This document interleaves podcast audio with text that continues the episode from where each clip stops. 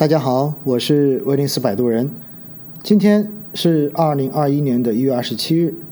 想跟大家来聊到的主题是关于五只蚂蚁战配基金在场内上市之后的这些事情。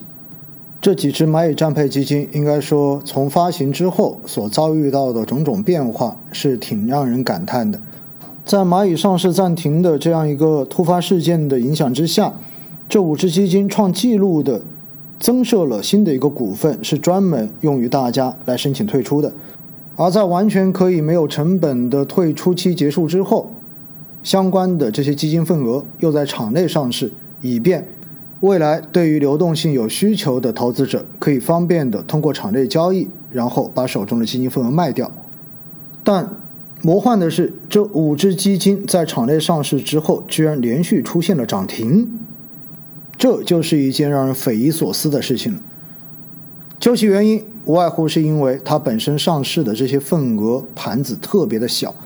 所以因为它的流通盘小，只需要很少的资金就能够把价格打到涨停或者拉到跌停。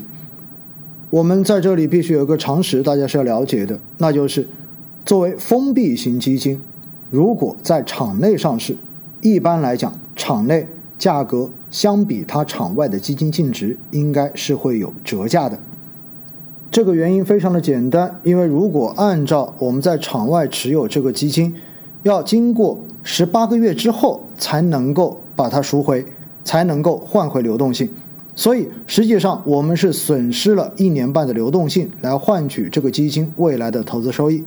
但现在我们到场内去，可以马上的把它卖出，相当于我就。把这个流动性的损失给挽回来了。我追求了流动性，按照投资品的三个属性来说，我就必须要放弃掉安全性或者是收益性。这就好像我手中有一个东西，想把它卖出去，但是现在没有什么人愿意买，我急着卖，那我就只能折价把它卖掉。因此，一般封闭型基金。它的场内交易份额的交易价格，相比它的场外净值都会有折价，也就意味着场内的价格会低于场外的净值。除非场内有很多的钱想要去买这个基金，而在场外他又买不到，于是呢，有人就会说了，那是不是意味着这几只基金都特别好，所以导致很多人在场外想买他们的，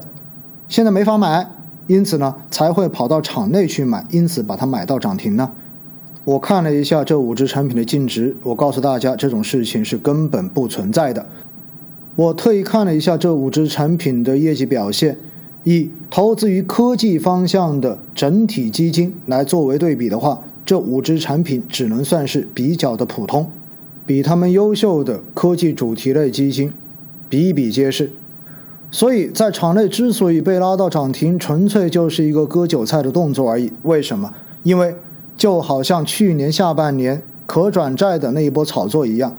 流通盘很小的这些场内交易的标的都很容易被资金控盘，而控盘之后，通过不断的拉涨停，不断的往上拉价格，而吸引很多完全不了解这个投资标的的小白投资者跟进，想着能够跟着喝一口汤。但是最后被收割的恰恰就是这一群小白，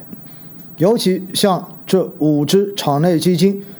不管从哪一个角度来说，它都不应该出现溢价，而应该是出现流动性的折价，也就意味着它上市之后不但不应该出现这样子的涨停，应该它的一个场内的交易价格会低于它的场外净值，而在过去的这几天。我在朋友圈中间也看到很多券商的营销人员，以这五只产品的场内价格不断往上飙升作为一个卖点，吸引他们的客户把场外所持有的这五只基金的基金份额从其他的销售渠道转托管到券商渠道，把场外的份额转成场内可交易的份额，利用价格高的优势把它给卖掉，从中赚取差价。我告诉大家，这是一个标准的场外到场内的套利过程，但问题在于，这个价格本来就是不正常的价格，而这一个溢价到底能够维持多久？所以呢，在前天我实在忍不住了，在某一个券商营销人员的朋友圈下面留了一句言，我说你能不能告诉我转托管过去要几个交易日？他再也没有给我回复过消息。原因很简单，这种不正常的溢价很快就会在市场中间消失。因此，大家今天应该看到，这五只基金的场内价格全部跌停。前两天追进去想要跟着喝一口汤的投资者，就成为了资金收割的韭菜。我们永远都只能赚到自己认知范围之内的钱，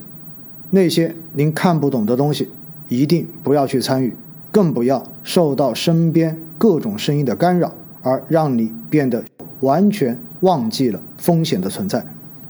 大家最后一定记得，带有封闭期的这样子的基金产品，在没有到达开放期之前，它的场内份额的价格一般都是处于折价状态，而不应该是处于溢价状态。